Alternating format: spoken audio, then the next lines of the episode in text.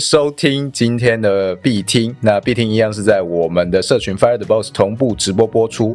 如果喜欢我们的直播内容，欢迎点击下方资讯栏位的连结，进到我们的 Discord 的社群频道里面来跟我们聊天，或者是每个礼拜四晚上九点参与我们的直播。那我是主持人老鼠，我是主持人老干妈。我们今天要聊些什么呢？今天蛮特别，今天是礼拜四，六月二号礼拜四晚上九点，然后明天就是礼拜五嘛，是我们的端午连假的开始。那我们现在的现场有大概五十四位的听众在我们的 Fire Boss 社群里一起跟我们直播互动。然后我们刚才就在那边聊说，上课前的闲聊啊，就说这五十几个人是不是没有人约啊？不然怎么会在明天放假之前，然后在我们这边听我们直播？我们先来访问一下我们的观众好不好？为什么你们是真的没有人约，还是你们就想要听我们 Fire Boss 在讲话？有人说他这边没有端午节，是你是在海外是不是？在海外哦，有人在开车。有人说他把景广变成 FTB 的频道，哇哦，感谢感谢感谢支持。有人说他学习欲望强，有人说没有人约，还有为了 FTB 推掉邀约，防疫宝宝乖乖在家。哦，有确诊在家哦，确诊在家。对，呃，我也是很担心确诊，所以我刚外出回来之后就赶快哦，四十几分的时候就先去洗澡，然后一进家门就先脱脱脱脱到剩内裤，其他衣服全部先丢进洗衣机，尽量减少那个。所以你刚刚内裤是什么什么颜色？内裤是你干嘛问我这个？那你干嘛自己说自己说自己脱到剩内裤？你也很奇怪。你知道收购是不是二级市场购买我的内裤？易以泰。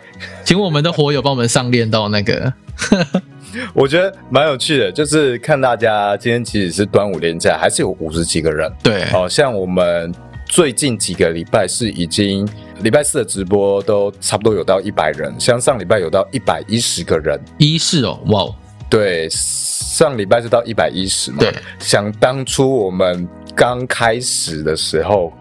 好像直播只会有二十几个人参与吧，差不多二十几个，哦，人真的很少。对啊，我记得我们刚开始的时候，必听也没什么人听。那我们的 podcast 直播，哎，就只有二十几个人在跟我们互动。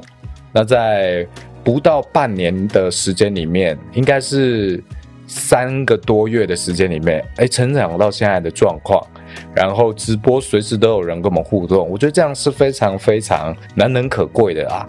对啊，这真的是不是一件简单的事啊！尤其我们礼拜二的限定课程，从一开始持有 NFT 的人大概三十几个人上课吧，到现在已经我们的 Discord 社群的上课的地方啊，有时候会爆满了，就是可能可能额外要买一些线上的直播平台的一些会员，才有办法容纳下我们所有的人。对，因为 Discord 的直播，它到五十个人参与的时候，它就会有一点常常会出问题。哦，你可能就会有加不进来的状况，那我们就在考虑说，是不是要购买付费版本的 Zoom，它可以支援到一百个人、一百五十个人这样子，然后每个月可能就几千块这样。对，那如果你也是有这个需求的，可以使用我们资讯栏下方的优惠码，你购买 Zoom 的时候可以打折。没有啦，我没有接这个。我刚刚认真在想说，嗯，有这件事情吗？我什么时候去谈的，我都不知道。这样应该不存在这种东西。对对对，开个玩笑。OK，那我们今天这一集呢，就要来聊一下，哎，五月我们的辩论赛，我们社群里面其中一个很有趣的活动，每个月的辩论赛，我们。五月结束了，要来总结一下大家讨论的东西。没错，那我们要先从哪一题开始呢？嗯，我先跟我们的听众讲，我们每个月会有三次的辩论的主题，就是一整个月。有四周嘛？那我们一个主题会进行一周的辩论。那第四周的时候就是我们的评分周跟休息周。那到隔月才会开始新一轮的。那我们目前已经办了第二届的辩论比赛。我们目前的规划是，可能每办完两届的辩论就会休息一个月哦。所以下一次的辩论赛会从七月份的时候开始，也就是说六月份让大家好好的休息充电。然后去补充一些知识，在七月份再来上。好，那我来跟大家介绍一下，我们五月月份我们三个的主题依据是什么？我们第一个主题是，当币价持续探低，你的投资细节与策略该如何应对？哦，这是第一个主题。第二个主题是下个潜力新赛道的布局规划。最后一个主题，第三个主题是传统产业与经营者如何借由区块链做行销，可以试着提出可执行的方案模板哦。主要是这三个。那我们今天会跟大家介绍其中的两个，也就是币价持续探低的投资策略，以及布局下个潜力赛道这两个。哦，如果你对于这整个完整的报告有兴趣，那当然就加入我们的 Discord。我记得这个是有开放给所有人可以去观看的，对不对？对，那个辩论摘要每个月会有一期这样。好，OK，那无论你是到我们底下的 IG 连接这边也可以看到，或者是到我们的 Discord 这边都会放我们辩论赛产出的结果。这些结果都完全没有我们项目方的参与，我们只是偶尔加入一些讨论，或者是给一些意见。这些所有的内容都是购买我们 NFT 加入到我们社群里面的火友。他们自己在这个思维辩论的过程中产出了这一些论点，所以这个其实是一个非常好的练功场。有很多时候，你其实，在是一个很新手的状态下，然后就有一些火友愿意投入到这个辩论场里面去挑战，往往这一些人都是进步最快的哦。例如像是上个月四月的时候有这个菲比，他一加入，应该是加入没隔几天，他就跑进这个辩论场里面了。然后哇，他进步飞快哦，真的蛮快的。对啊，然后到五月份结束的时候，他已经有一些不错的交易策略，跟已经在做交易了，真的是很不错。对啊，只是要提醒大家一个状况。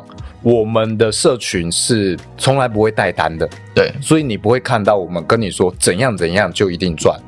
你问我们什么问题，无论是问项目方还是问这个所有的活友，大家都是试着要给你钓竿，告诉你这个资讯在哪里可以找到，或者诶，他可能会点出你这样的论点里面有什么东西是你可能没有想到的。我们社群里的氛围大概就是这样。很多情况下，有一些火友他很认真，他会在我们社群里面待没有多久就产生知识焦虑的状况，因为每天产出的资讯太多，他会觉得自己好像跟不上。那尤其会有一些更早期进来的火友，他们聊的东西可能更深一点，可能他们都在聊这个合约啊，都在聊这个技术分析，哪一个指标怎样怎样的状况。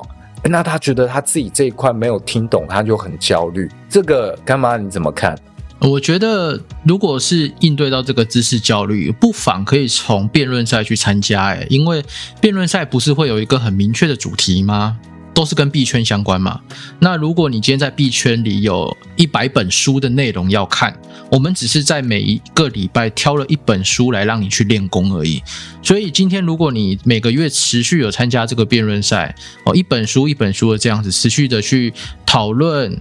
输出、输入，然后到优化你的这个书的内容，到最后你可以去做授课，或者是你可以教别人、跟别人交流，你的知识量都会提升。那这样就有助于你在整个币圈的投资过程中可以走得更扎实，走得更稳。我觉得这反倒是可以消除。我们新手投资的时候，有有这种加入社群然后很焦虑的状态，因为如果呃你一进来看到哇，旁边有四十几个频道，每个频道都超过几千则要去看这些内容，或者是跟别人交流，大家在聊的东西你可能又不太懂，又不敢发问，我觉得这比较可惜啦，因为这个地方就是一个善于交流的地方，你有任何的问题，不管再笨再新手的问题，我们都会觉得是好问题，就像我们之前在节目。目中一直讲的这个社群的进步都是从问答开始，只要你愿意问问题，这个问题就会是促进这个社群进步的力量。为什么会这么说呢？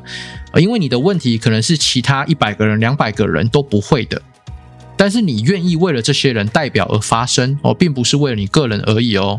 啊，假设你今天问我说，诶 f t x 交易所只押二十五颗的 FTT 这个加密货币。那会有什么优惠啊？我这个对我们老鼠来说是非常简单的问题，很熟悉了啦。但是对很多新手是不知道的。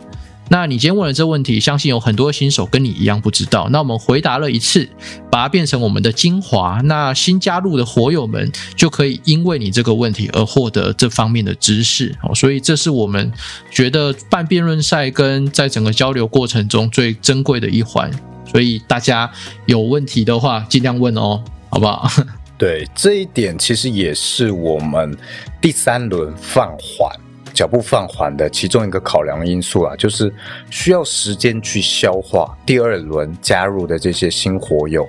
好像最近就是有观察到，相比第一轮、第二轮新加入的一些新火友，他可能会比较不敢讲话，因为前面一轮的人已经待比较久了，那导致我们持有人区的谈论内容可能相对来说已经开始比较深入了，那他们就会觉得，哎，我这样子问问题会不会太浅啊？会不会大家觉得我很笨之类的？那我也是有观察到，可能会有这样子的一个疑虑。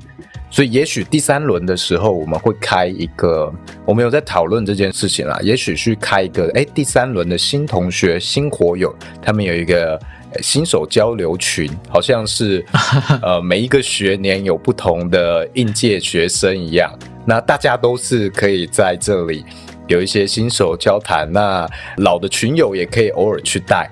也许在这里，你有这样一个空间，会变得比较好、自在的发言啊。我们都是随时跟着社群里面的状况，再去调整我们的策略。所以以后可能会看到什么六月二号正旗班啊，七月三号新生班是吗？但就会很怕，会不会未来有学长学弟制哦？有啊，我们这边有一个人自称自称自己是补课界的上将，好不好？他从一月份加入 Fire Boss 到现在六月了嘛，他还没有把我们所有的资讯跟资料全部都看完哦。所以他花了五六个月的时间，这些资讯量、这些知识都还没有吸收完，你就可以知道我们这个社群的内容到底是哦多深了。因为我们基本上每个礼拜都有课程，付费内容的课程，而且涉及的范围也越来越广。从最早期的是一些职场职能，然后到三月是币圈相关的基本知识通识课，然后到四月可能开始有一些。比较进阶一点的，像是币圈相关、城市码哦、城市设计啊什么的东西，然后有这个你要经营自媒体、IG 相关的设计、行销这些东西，你把我们在社群里面学到的一些资讯，自己转而去经营自己的币圈自媒体，都是逐步随着这个社群大家的状况去调整，然后我们的课程其实也是不断不断细化。不断不断更进阶一点，那像到了这个六月的时候，也就是下个月，那就会开始有个人网站的建制，还有 WordPress 的网站建制啊，还有设计方面，所以你会看到它其实越来越细化，它不会再永远只在讲这个投资相关的东西，因为很多投资相关东西，我们其实必听已经讲的非常多了。对我们付费课程就会依照大家的需求，也许你已经。进入了这个社群一段时间，你已经有自己稳定的一个投资的收入模式了。那你还想要去扩大你的影响力？有一些人就会想要经营这个自媒体嘛，或者他想要架自己的网站。那有人有这样的需求，我们就去为了你们去升这样的课程。如果我们项目方自己几个人我们不会这个技能，那我们未来也可以去找老师去为大家提供这样的协助。这个是我们现在发展的方向。没错。真的是很大的一个历程啦，就是有大家参与，然后再加上这个课程，整个都会很完整、很完善，大家都会越来越厉害。好，那我们是不是回到今天的主题，我们的辩论的内容？对，我们的第一题就是刚刚讲到，币价持续探低的时候，你的投资策略该如何应对？那一样分成正方和反方嘛，正方。我们就希望大家用比较正面积极的角度去提出，在熊市，我们讲熊市，也就是市场比较状况不好的时候，有没有比较激进一点的做法，试着去敲起更大的投资报酬率？那反方就是用反面的角度提出见解，在这个熊市的状况，用比较低风险的方法去操作，避免在这个熊市因为太过造进而有。太大的损失，这是正方和反方。那正方我先讲好了。OK，正方我们主要的意见呢是提出我们急跌的时候才买，就是当这个币啊，它可能在三小时以内跌了五 percent 以上的时候，这种状况发生，我才去做购买。因为我们观察到急跌的状况中，往往会带来一些的反弹。所以我们也许搭配这个交易所的一些 App 的暴跌通知的时候，那我们在这个状况去买，我们的胜率比较高一点。那再来就是可能有涨势反弹之后涨势趋缓，我们就卖出止盈，涨不动了嘛，对不对？对，那这样的状况，尤其我们已经在一个相对来说算是一年以内，可能以太币已经算是最低点的状况了。所以无论如何，你再怎么买，其实你也都算是在非常低的点位。那你自己心理压力其实也不大，反复几次这样子去盘整哦，急跌的时候你买，然后诶涨势反弹回来趋缓，你卖出止盈，其实这样也都可以套到不错的利润。对啊，这是很不错的一个交易方式哦。然后我们就有设计了一个交易策略啦，就是我们做了一个假设哦，如果你有十颗以太币。然后在我们有一张图，呃，我们在辩论赛的报告里有一张图，就是你在相对高点地方卖掉，低点再接回来，震荡上行之后你又卖掉，震荡下跌之后你又把它接回来，这样子只要操作五次的套利哦，从那个我们的火友去做模拟的交易之后，他发现它的以太币多了四十二趴。哎，多了四十二趴的意思，不就代表说你你具备更高的抗跌能力吗？因为你的股份变大了嘛，你持有的币变多了，但是你的成本是相同的，那就代表你的整体的持仓成本会降低。哦，这个是我们主要正方提出的一种套利的办法，也就是说，下跌趋势时，哈，它绝对会伴随着。一定程度的震荡，或者是一定程度的急涨跟急跌，那这个一定程度的急涨急跌跟一定程度的震荡，我们为什么不去利用它，而要躺平不动作呢？哦，这是正方提出的一个看法。哦，再来，呃，因为有震荡，就代表的我们有获利的空间。那我们可以去看这个震荡获利的空间，如果是急跌跟急涨的话，那是不是代表它获利空间会相对的比较大，而且比较安全？因为你要快速下跌五趴以上，这个其实在币圈的是非常困难的。这边可以给大家一张图，之前有贴过的哦，是派网这个自动交易软体的官方人员提供的图。他说啊，哦，每天比特币跌幅要超过八点零四五趴的几率小于二点五趴，那每天要跌超过六点七二五趴的几率是小于五趴的，但是每天跌超过五点一九六趴的几率是小于十趴。也就是说，你十天会有一天左右，哈，零到一天会发生这一个急跌五趴的几率。以比特币来说，那是不是代表，如果你十天内在熊市里面，你十天内突然急跌了五趴十趴，那这个时候你买入，那？这样子，你的成本就会比别人来的更低。那在这个时候，如果它是急跌哦，因为急跌的时候，它会有很高的概率，它会反转哦，会在短时间内反转上去。这个是投资胜率比较高的一种做法，就是急跌才出手。那我这边跟大家解析一下，反方是怎么看待这件事情。反方对于这个策略，他做了一些反诘。哦，他说正方提供的这个三小时内跌五趴以上，而且如果涨势趋缓就止盈。那这个策略哦，这反方的人认为币圈你说在三小时内跌五趴，这个基本上哈，基本上是不合理的，因为在币圈的急跌通常是在一个小时内完成的，包含急跌到急涨，通常会在一到两个小时内把这个过程给完成。所以你如果说要三小时内买，这样子你可能会错失更多的良机。那你可能可以把你的那个定义改成，如果一小时内急跌五趴以上，你就买哦，这样可能胜率会更高哦。所以你这边可以看到，反方并不是真的在攻击正方哦。我觉得这是我们辩论赛一个很棒的地方啦。我们的目的是为了批判，而不是为了批评。批判跟批评是不一样的事情。批判是针对这件事情做一个理性的讨论。良善的沟通，那批评就是我对于你这件事或这个人哦做出一些评论哦，这叫批评。那我们在这个辩论的批判的过程中哦，就是会一直持续优化正方跟反方的一个观点，最后我们就会在这个过程中学习到一些事情。好，那我继续讲，这边反方又说啊，这时候哦市场持续探低的时候，不管你是新手还是小资族。哦，理论上你应该在这种急跌之前，你应该已经花了不少钱在买币了。所以这个时候，你有办法再伸出资金去做上面的这个策略吗？这是第一个要面对的问题。哈，你有没有额外的资金？这时候我们是不是可以去思考？诶，那是不是我买币不能一百趴的资金都拿去买币？是不是平常就要预留五十趴啊、六十趴这些变成稳定币、稳定的美金？等到币价暴跌时，再用这个预留的资金去做操作，这样反而我的胜率会提高。这就是这个辩论的题目给我们的启示嘛。哦，再来就是第二个问题，我们如果是这种急跌的时候要买入的左侧交易者，我们要怎么去克服？哦，你可能今天是一千九跌到一千八，好，你觉得哇好爽，赶快买一千八，结果明天是从一千八变成一千七啊，这时候你敢买吗？还是说你这个一千七？你买了，它还会隔天又持续下跌呢？这个是我们要去思考的。我们可以用这件事情去思考两个东西，两个标的。第一个就是你用这个策略去买购买比特币跟以太币。第二个策略是你一样用这个策略去购买之前很红的 Luna 币或是 UST 币。那你用这个策略同时对上这种不同标的的时候，这个策略会不会产生不同的结果？那如果我们要去做不同的标的选择跟投资的话，是不是我们要先看看我们标的适不适合这样子的一个投资方式？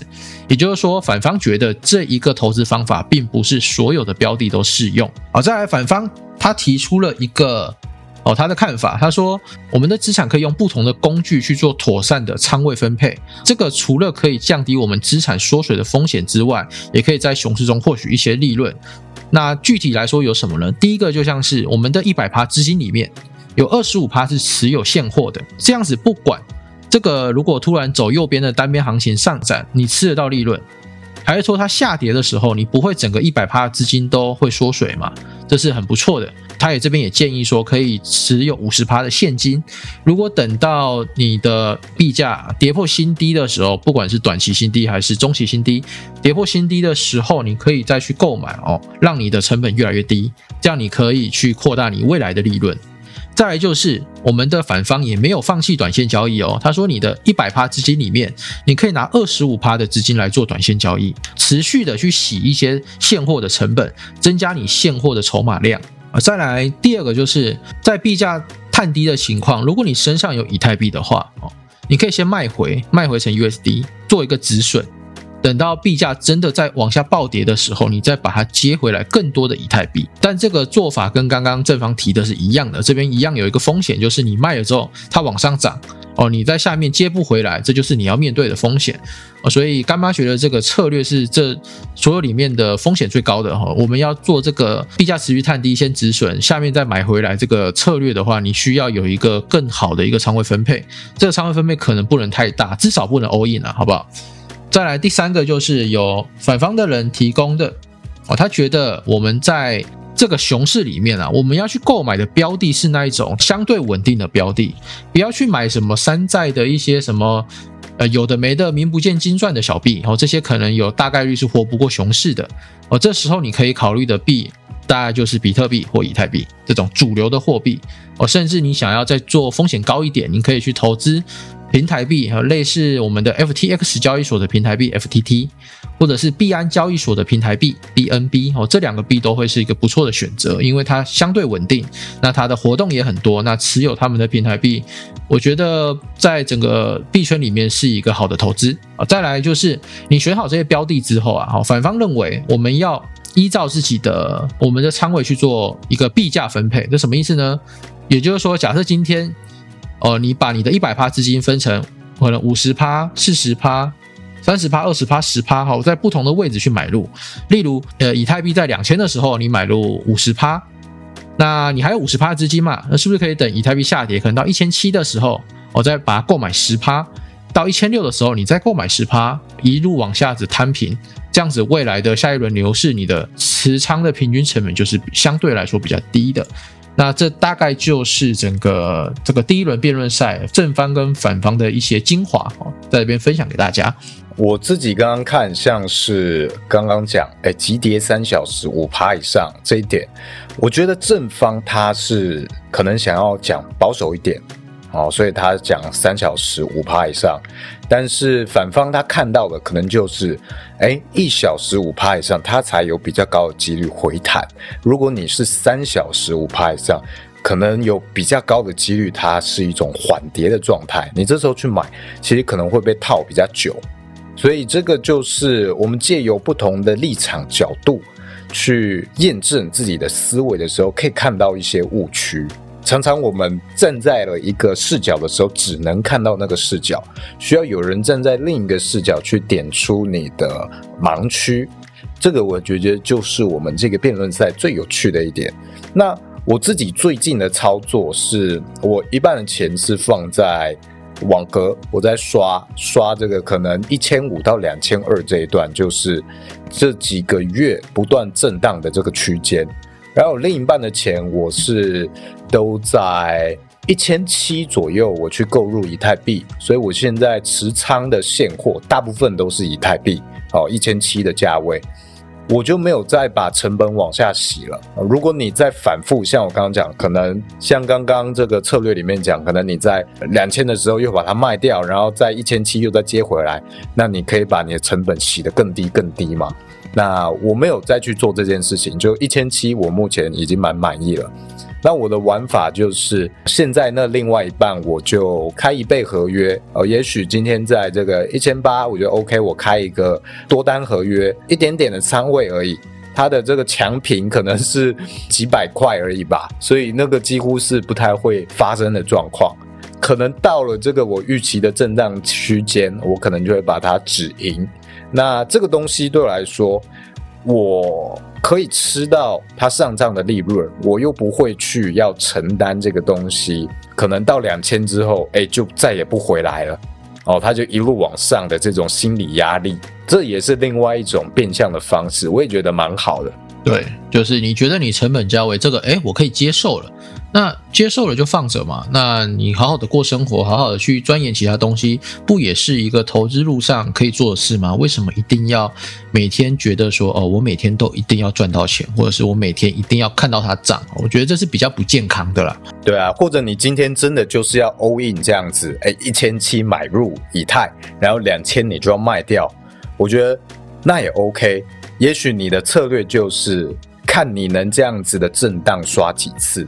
刷到最后一次，它总会有一次就是往上了，它不回一千七了嘛？对，那你就设好你自己的止损点，就是设好，哎，它也许涨破了两千二，我就把它全部买回来，我就认了，它可能不会再回来。那 OK 啊，那你就只损失这两百的币价，你中间前面那几次你都赚啊。你只要前面几次赚的大过于最后一次出场的，你就把那个出场的成本一开始就先抓进去，那你的心理压力就会少一些，那你的胜算其实就会增加。你不会因为哎今天只跌到一千九，你就开始忐忑，我要不要卖掉啊？它会不会不会再下去啊？什么的？呃，那个你会让你的生活变得很辛苦。所以只要一开始有先想好这些规划计划。好像你的这个未来的行事历剧本先写好的话。其实你生活上是不会有太大的压力的。哎，其实蛮有趣的。今天原本想说前面都在讲干话，结果换到辩论的内容在分析，明明就才两页的东西，然后我们讲了好久啊。我们原先还在担心说，哎，会不会今天没有什么内容可以讲？哎，结果嗯，还是蛮多心得的嘛。嗯嗯，蛮多心得的。其实我不像干妈或者社群里面其他人参与这么多的主动式交易，因为我我就是很容易深入，结果越玩胜率越低。我会很忐忑的状态，所以我还是回归到一个我觉得我自己做的最安心，也可以刷一些成本的，例如我刚刚讲的这个方式。OK，我过了舒适，我可以允许的状态下，我去学一些哎这些呃新的策略啊，看一看有没有一些什么新知，像这个合约这一种的玩法，就是群里其他的火友教的嘛。我也觉得这个比我这样子去一千七两千这个波段去刷要舒适很多。那我就好好回归我的生活，多看看书，这样多舒服啊，是不是？多出门约会啊，呃，这个利润已经很够了，舒适啊，舒适。哎，我刚刚是不是偷偷爆料什么事情？没有什么事情吧？哦，对了，没有了。OK，我们进到下一题，下个。潜力新赛道的布局规划，马上急着，超好笑，你知道吗？什么什么什么什么，马上马上就到下一题了。哦，马上哦，没有正反方了，继续下一题。好，我们来看一下哦，好，就是要布局下个潜力新赛道嘛。好，大家开始讲的时候，我们的语调啊，那个神情又不一样了。大家可以仔细的去端详一下，我们整个 待会在分析的时候，你看那个老师魂又出现，超好笑。这个是我们在五月九号到五月十六号。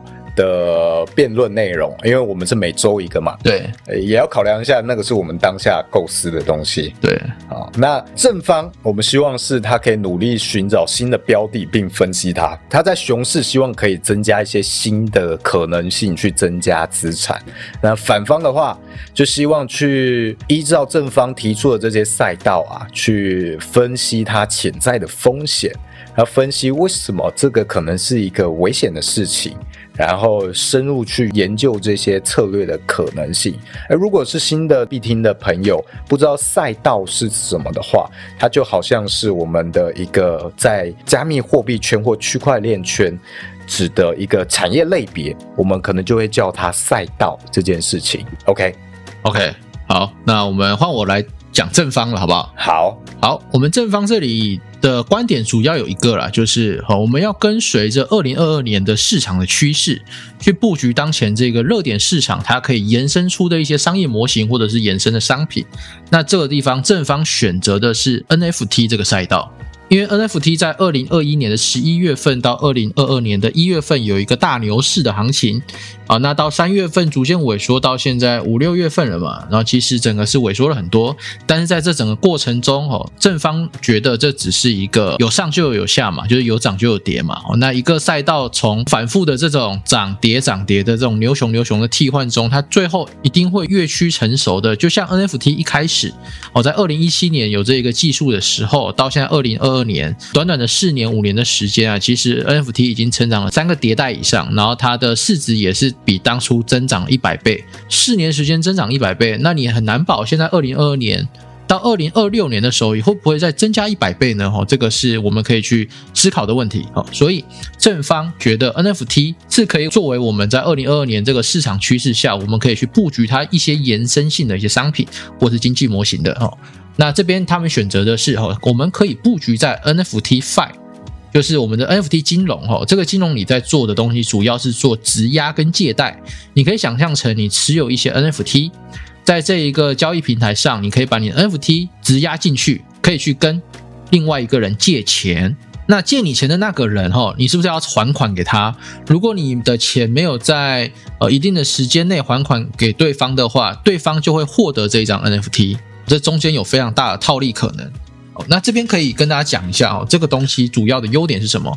第一个就是可以增加你这个 NFT 的流动性啊，因为你一张图放在那边，你不卖出也没有收入嘛，所以这一个 NFT Fi 这一个金融体系，它可以让你的 NFT 持有的同时，你还可以去借贷，或是你可以去放贷，这是一个很不错的。那再来利息的话，哈。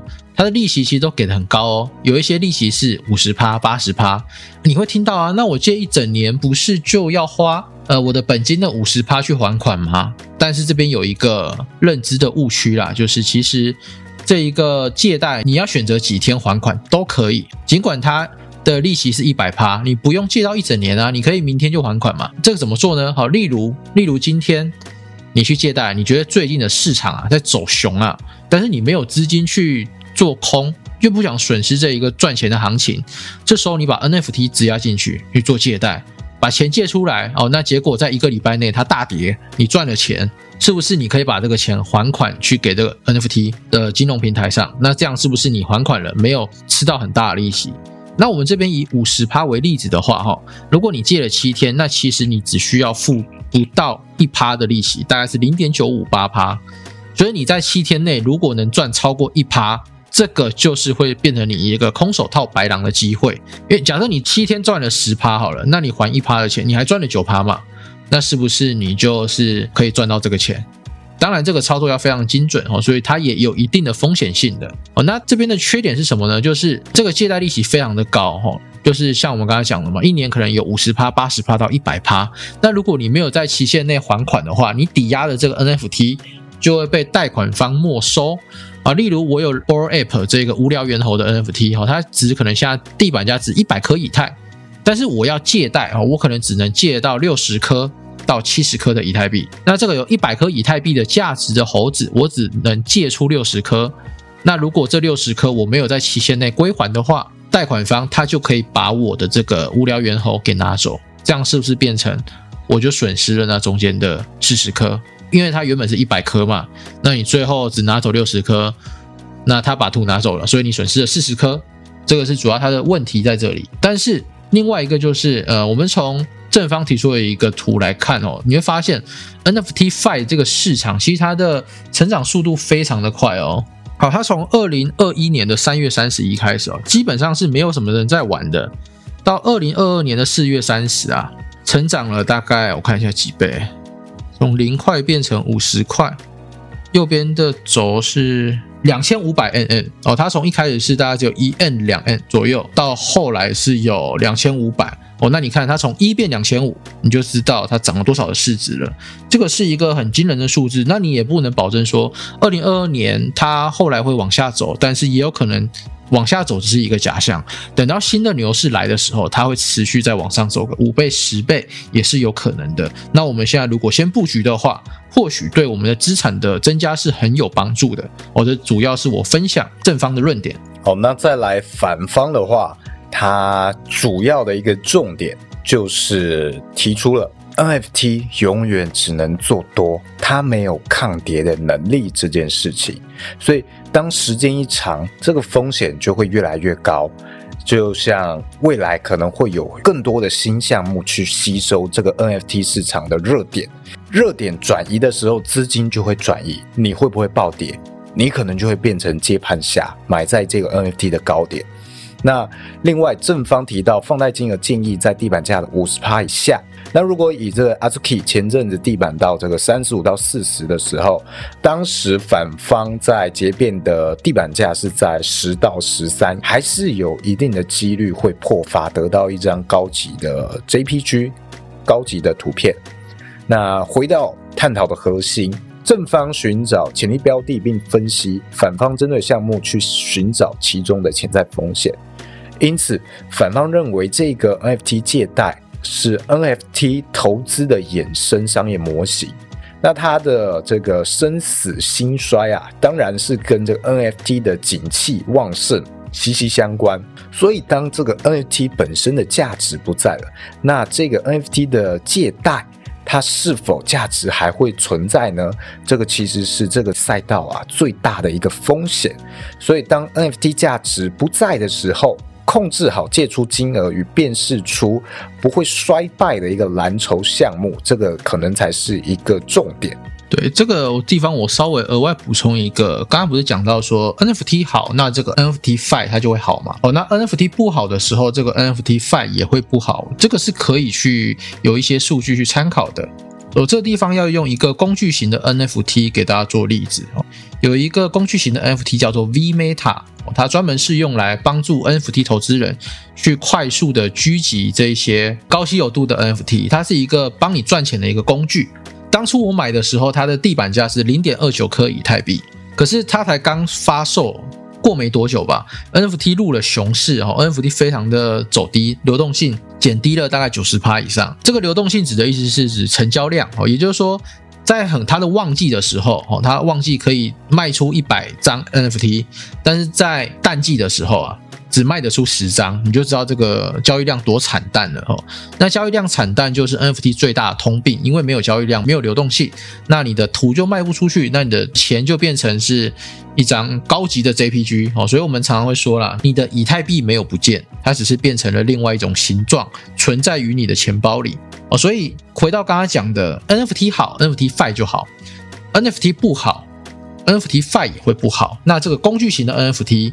当时它从零点二九哈 NFT 好的时候，最高涨到零点四一张哈，零点二九变零点四。那现在是 NFT 很熊的时候嘛？到现在六月二号，我们在录节目的时候的晚上在九点五十四分，它下的地板价是零点零九八哦，零点零九八。它从零点三变成零点四，再从零点四变零点零九八，你看它跌了多少？这就是一个可以去大家可以去思考的 NFT five 跟。NFT 有没有联动性？那我们可以从其他的地方去做一个思辨，就是如果没有联动性的话，那为什么这个 NFT 的工具它会跌成这样？那它应该也是保值的啊，结果它现在跌成这样了。那关于这一个 NFT Five 跟 NFT 的联动性，我们大家可以再去讨论。所以应该是说，如果 NFT 市场红的话，它有几率这些衍生商品也会跟着红。应该是说。今天如果这个市场不好的时候，这些东西衍生商品它一定状况会不好。但是红的时候，衍生商品不见得会跟着一起红哦。这个是它其中存在一个可能比较大的风险是要注意的，因为搞不好未来还会有更多的模式去吸收热点，然后你现在看到的这一些衍生商品，可能未来就不红了，可能未来资金不在这个上面。那这个是一个很大大家要留意到的。没错。那我们是不是上半场这一集大概讲到这里就差不多了？呃，差不多了，差不多了。对啊，那如果大家对于我们这样的社群啊，这样子去思辨、建立自己的在币圈相关的知识与思维逻辑的这种风气感兴趣，一样都可以到我们每一集里面详细资料的连接，进入到我们的 Discord，因为我们还是有一些免费的频道。你可以去参与去看一看，还有我们有一个火友闲聊这个免费的频道啊，也可以在里面提问题。虽然平常我们这里只会有啊一些闲聊干话，但是呢，你真的要问问题也是 OK 的。好，那这一集大概就是这样，谢谢大家，我们下一集见。我们下一集见。